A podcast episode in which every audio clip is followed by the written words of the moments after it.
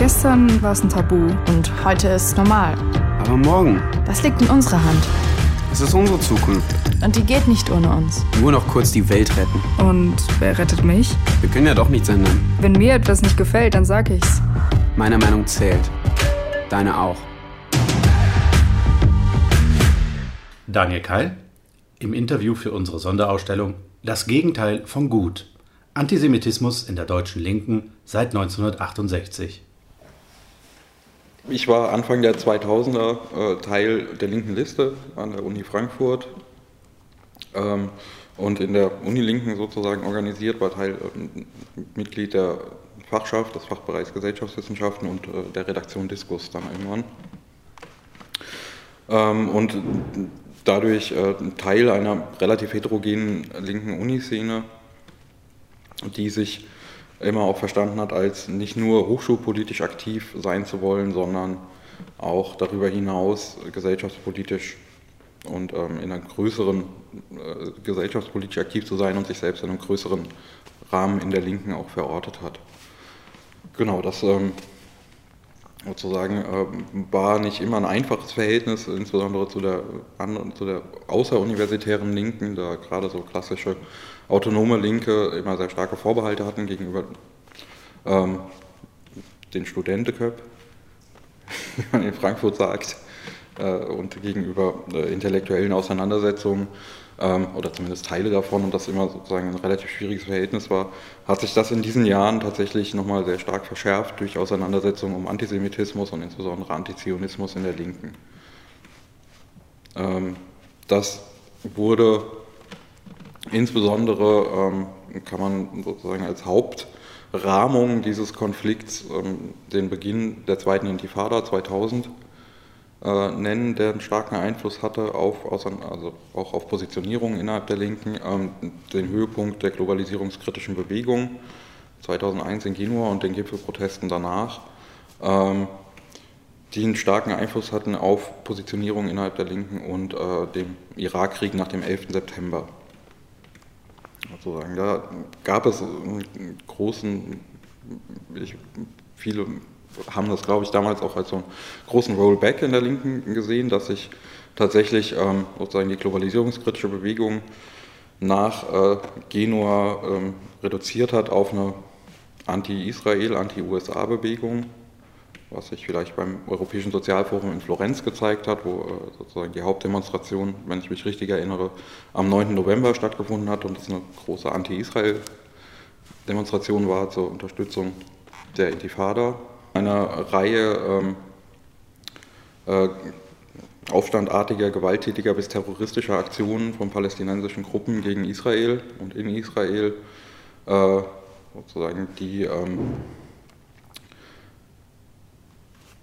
weltweit immer äh, in der Linken sehr stark rezipiert werden, ähm, weil häufig es eine Form der Identifikation gibt mit den Palästinenserinnen, die als Unterdrückte gesehen werden vom kolonialistischen oder imperialistischen äh, Israel, sozusagen gegen das man sich als Linker zu positionieren hat, weil man sozusagen als linke Person auf der Seite der Unterdrückten steht.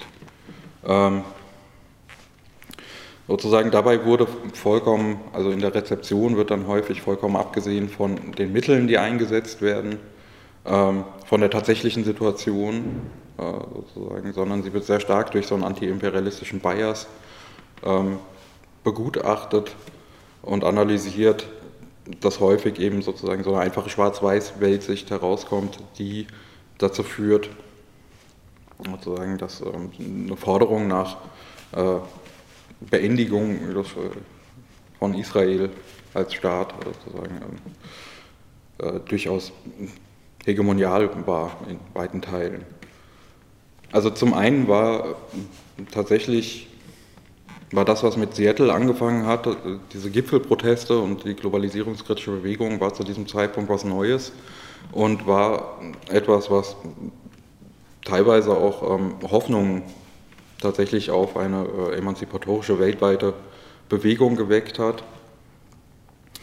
Ähm, das hat sich nach meiner Wahrnehmung äh, durch Genua ähm, ein Stück weit verändert, in Genua vor allem durch die so sehr starke Militanz sagen, die meiner Ansicht nach in der Linken danach nicht so richtig aufgearbeitet wurde, auch was da eigentlich äh, passiert ist, was schon sehr heftig war. Ähm, sozusagen und dann im, im, Anschluss daran an den 11. September, der ja kurz danach war, äh, und die Anschläge auf das World Trade Center und das Pentagon, ähm, sozusagen gab es tatsächlich so einen Umschwung, dass vieles äh, in der ähm, globalisierungskritischen Bewegung sich hingewendet hat zu so einem einfachen äh, zu so einer einfachen Gleichung, die, der Kapitalismus ist eigentlich die USA und Israel und sozusagen das sind die Hauptprobleme der Welt.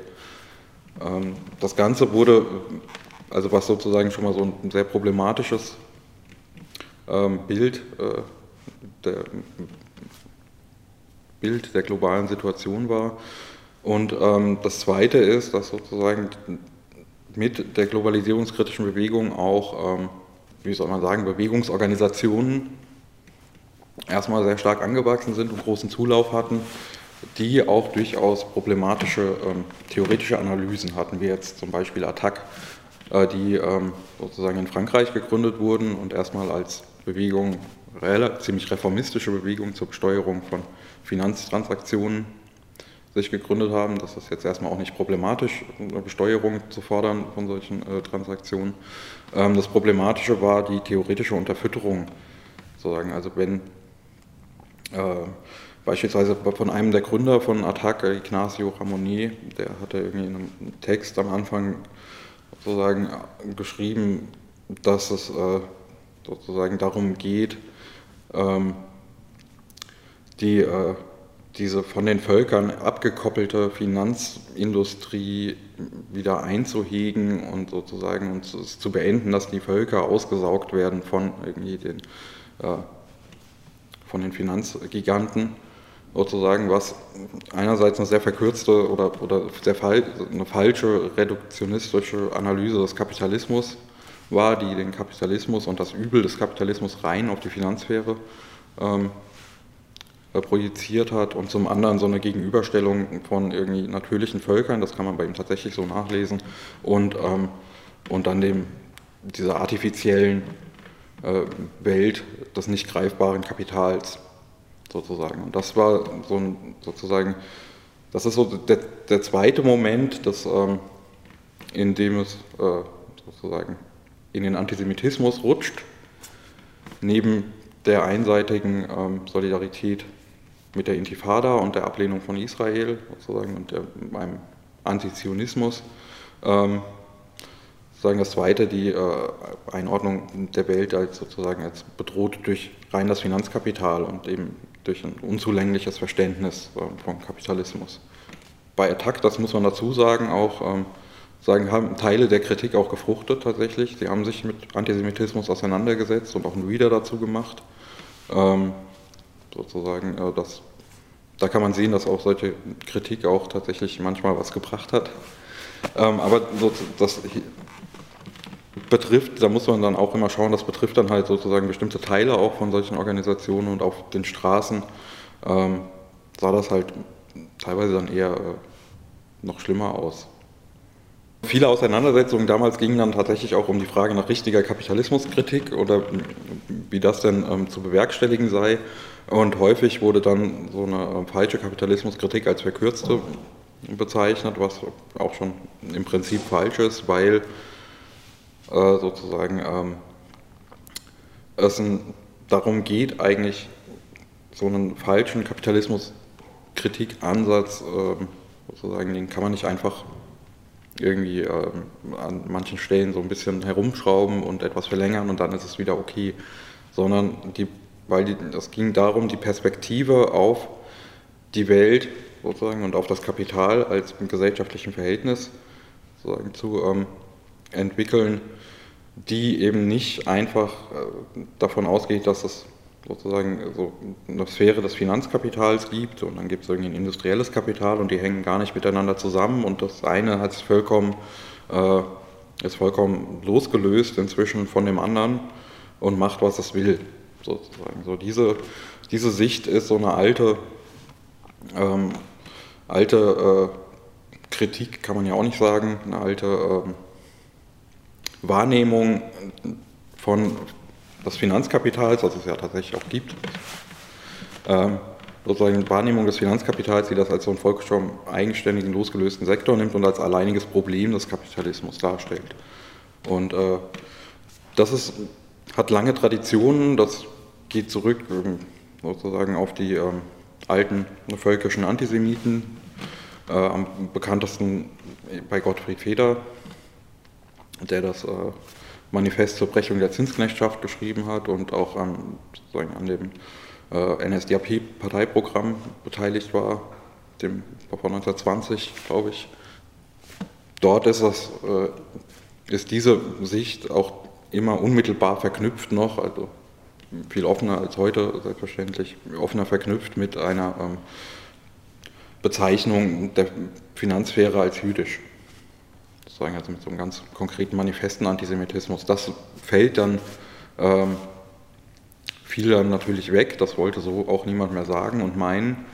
Ähm, aber in der, in der Struktur, wenn man so will, dieses Motivs, äh, die Übel irgendwie nur in, Finanz, in der Finanzsphäre zu finden, ähm, sozusagen steckt das noch ein Stück weit mit drin und man sieht das dann, wenn das sozusagen auf die, wenn das dann um größere Analysen geht oder um die Situation der Welt, wie sich dann eben daraus auch ganz vereinfachte äh, Analysen wieder ähm, ergeben, die dann dazu führen, dass man eben sozusagen, naja, es gibt halt irgendwie den imperialistischen äh, USA und imperialistische Israel und das sind sozusagen die großen Probleme der Welt.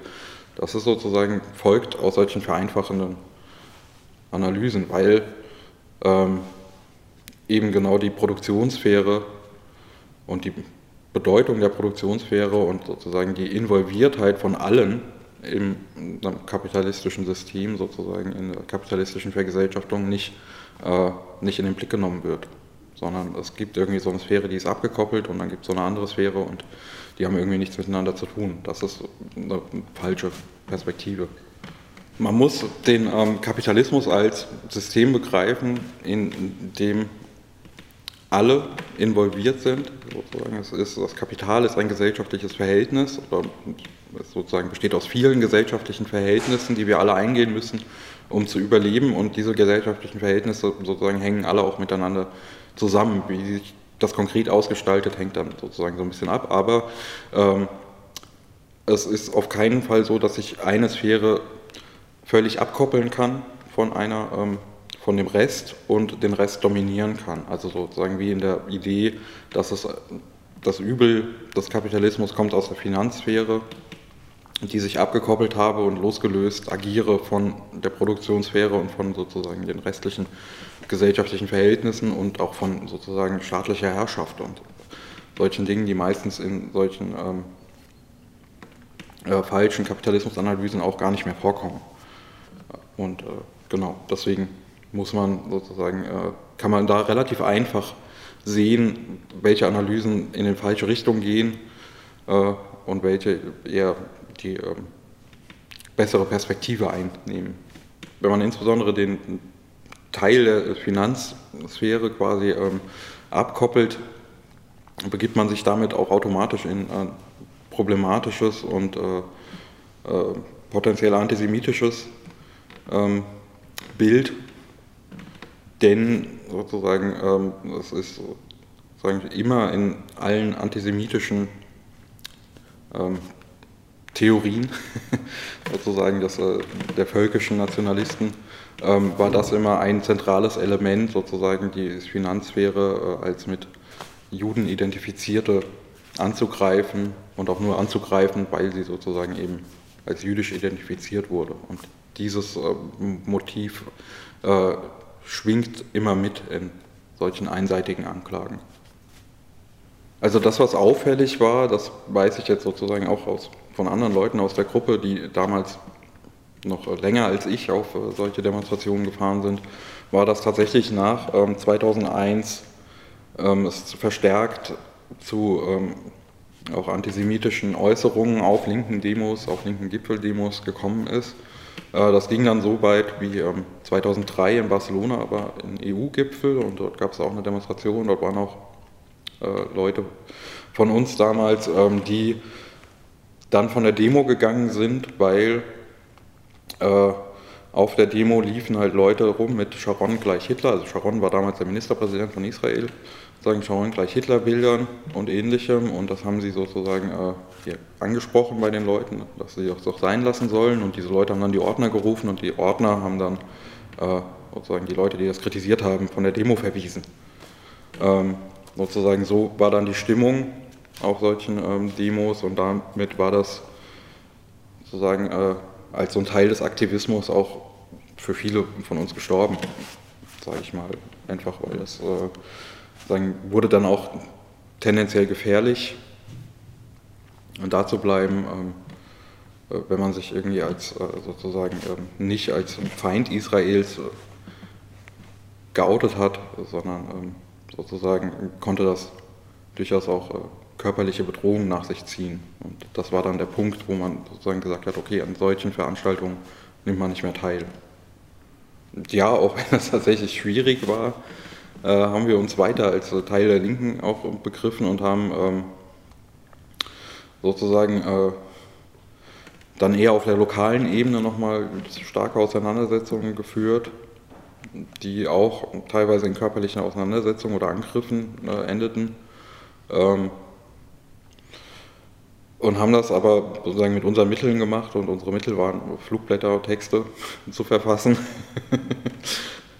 Ähm, sind auch in, in der Region weiterhin auf Demos gegangen, insbesondere auf Anti-Nazi-Demos. Also es gab Anfang der 2000er häufiger Versuche in Frankfurt oder Umgebung von Nazis ähm, zu äh, demonstrieren und ähm, sozusagen sind dort auch teilweise, äh, wenn es angemessen war, mit Israel-Fahne hingegangen. Ja, einmal, ich erinnere mich an einen Aufmarsch in Hanau, der bei den Nazis als Fronttransparent sozusagen und als Motto hatte, ähm, das war auch äh, während des Irakkriegs, ähm, kein Öl für Israel, sozusagen, also klar antisemitisches, äh, äh, klar antisemitisches Motto, klar antisemitische Nazi-Demo sozusagen und dort ähm, da dachten wir, es ist angemessen sozusagen dort mit einem entsprechenden Symbol auch dagegen zu agieren. Das hat auch dazu geführt, dass irgendwie Teile äh, Leute aus, die, aus der Gegendemo sagen, versucht haben, die Fahne anzuzünden von uns, als wir sie herumgetragen haben, was auch nicht angenehm war. äh, genau, aber sozusagen äh, da bei solchen Gelegenheiten schon, es war schon auch dann tatsächlich ein, ein größerer Bruch erstmal. Äh, in, innerhalb der Linken in Frankfurt äh, zu spüren. Und das hatte, glaube ich, auch Auswirkungen auf solche Sachen. Was für Aktionen macht man überhaupt noch, mit wem macht man überhaupt noch was? Und äh, so, das hat sich dann quasi mit der ähm, Besetzung des Instituts für vergleichende Irrelevanz ein bisschen gelöst, weil dort die Uni Linke dann ihren eigenen Ort bekommen hat. Und das sozusagen dann so ein bisschen nebeneinander her lief. Antisemitismus in der Linken kam am deutlichsten zum Tragen äh, einer, einmal bei ähm, Veranstaltungen von antizionistischen Gruppen, die häufig explizite äh, Antisemitinnen eingeladen haben zu Vorträgen äh, über eben die Intifada und die Unterstützung mit der Intifada. Dort kam es auch, konnte es auch durchaus, und das ist auch passiert, zu Übergriffen kommen. Also bei so äh, einer Veranstaltung, ich erinnere mich äh, daran, es wurde mal so ein etwas äh, sperrig genanntes Anti-Antisemitismus-Bündnis Rhein-Main gegründet. ähm, zu dieser Zeit, äh, noch mit äh, Leuten aus, äh, von der Uni Mainz und anderen. Und ähm, sozusagen, da hat man Flugblätter geschrieben und äh, die bei solchen Veranstaltungen verteilt, wo man sozusagen immer als, ihr seid ja vom Mossad, äh, begrüßt wurde, bis hin zu äh, sozusagen Drohungen von Schlägen und auch tatsächlichen Schlägen ähm, sagen, äh, dann. Und dieses, diese, ähm,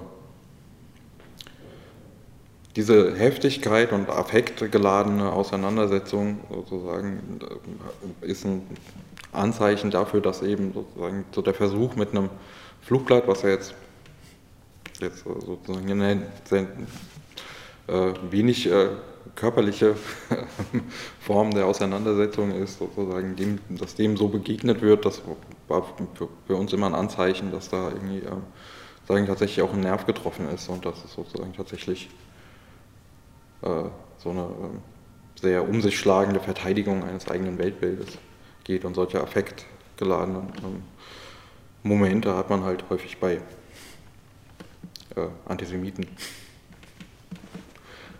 würde ich mal sagen. Genau, und, ähm, und sozusagen auch bei Solidaritätsdemonstrationen für, ähm, für Palästina äh, war das häufig äh, sozusagen getragen von Gruppen, die ähm, wie dem Linksruck, die ähm, sehr klare Position bezogen haben, eine sehr äh, israelfeindliche Position und die auch in der Zeit äh, sozusagen in ihrer Zeitung sagen, ähm, iranische Massendemonstrationen, die das Regime unterstützt haben, also das Mullah-Regime, die als Teil der globalisierungskritischen Bewegung zu begreifen.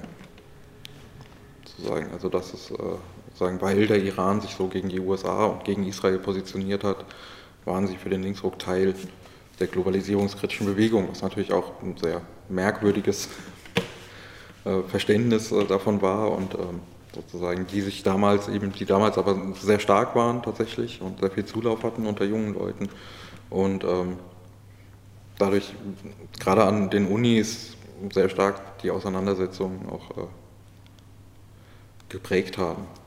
Also das, was häufig in den Protesten, also insbesondere 2001 in Genua, habe ich das selbst so nicht so stark wahrgenommen tatsächlich. Ähm, äh, aber später dann, ähm, was vielleicht auch an den unterschiedlichen Perspektiven lag, einmal wenn man in der Demonstration steht und einmal wenn man halt von außen drauf guckt. Ähm, aber das ist sozusagen so, eine, äh, so ein relativ einseitiger äh, tatsächlicher Anti-Amerikanismus, insbesondere nach dem 11. September, nochmal zum Durchbruch gekommen ist. Also vielleicht als Anekdote, ich war so 2002, 2003 in Barcelona im Urlaub und dort in einem besetzten Haus bei einem Punkkonzert. Da konnte man dann T-Shirts kaufen mit dem brennenden World Trade Center und Faxe USA Aufschrift oder Osama Bin Laden in, ähm, im Che Guevara Konterfei, also dieses berühmte Che Guevara Bild, aber mit dem Gesicht von Osama Bin Laden. Ähm, und das halt bei sozusagen in so einer linksradikalen Subkultur. Und das hat schon sehr stark war zumindest mein Eindruck, dass das sehr stark sozusagen nochmal äh, der 11. September und dann im Nachgang sozusagen der Irakkrieg sehr stark ganz ähm, einfache äh, Erklärungsversuche und ähm, Feindbildmarkierungen hervorgebracht hat, die äh, in der europäischen Linken, zumindest ähm, auch in der europäischen radikalen Linken sehr äh, stark vertreten waren.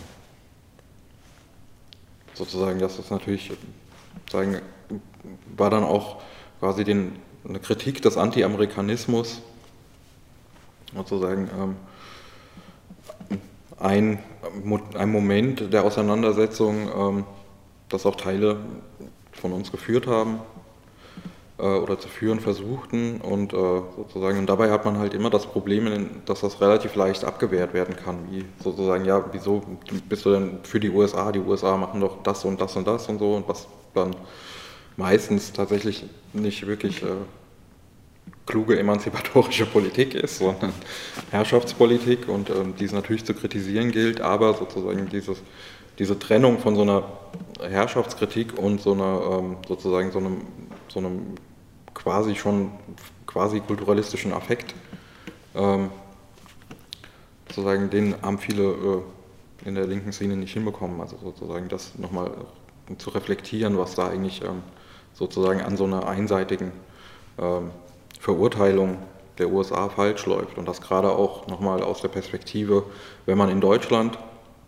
ist und dass sozusagen Deutschland, ja jetzt auch auf dem Weltmarkt keine unwichtige Rolle spielen und im globalen Kapitalismus keine unwichtige Rolle spielen und äh, insbesondere nach ähm, sozusagen dann auch nach dem ersten äh, Krieg der Nachkriegszeit sozusagen dann, äh, wo sich das normalisiert hatte, dass deutsche Soldaten auch im Ausland stationiert werden, sozusagen, dass, da, dass das völlig aus dem Blick geraten ist in der linken Herrschaftsperspektive, in der linken Kritik äh, sozusagen an den Verhältnissen und ähm, das war so ein Moment auch äh, zu versuchen zu sagen, okay, mit, diesem, mit dieser einseitigen ähm, äh, Feindbildmarkierung USA